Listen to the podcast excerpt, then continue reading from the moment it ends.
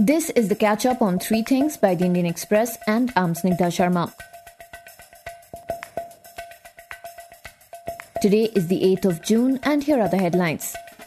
India recorded more than 86,000 new COVID 19 cases in the last 24 hours, taking the country's total infections to over 2.89 crores.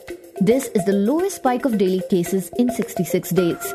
Active cases too have declined to over 13 lakhs and more than 2.73 crore people have now recovered after testing positive.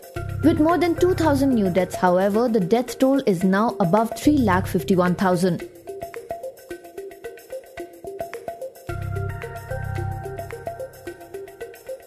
Dr. V.K. Paul, member of Health of the Niti Aayog, said today that the government has placed an order to purchase 25 crore doses of Covishield and 19 crore doses of Covaxin. He also added that the vaccines will be available till December 2021 starting from now. Earlier today, a day after Prime Minister Narendra Modi announced free vaccines for all adults, the centre released a revised set of guidelines for the country's COVID 19 vaccination program. These guidelines will be implemented from the 21st of June onwards. As a part of new rules, vaccination doses will be provided free of cost to states and union territories based on each state's population, disease burden, and the progress to vaccination. Domestic vaccine manufacturers will be given the option to provide vaccines directly to private hospitals. Private hospitals will be allowed to charge a service charge of up to a maximum of rupees 150 per dose. A report on the origins of COVID 19 by a US government national laboratory concluded that the hypothesis claiming that the virus leaked from a Chinese lab in Wuhan is plausible and deserves further investigation. This was reported by the Wall Street Journal on Monday, citing people familiar with the classified document. Multiple outages hit websites across the globe today morning, affecting news websites and social media platforms.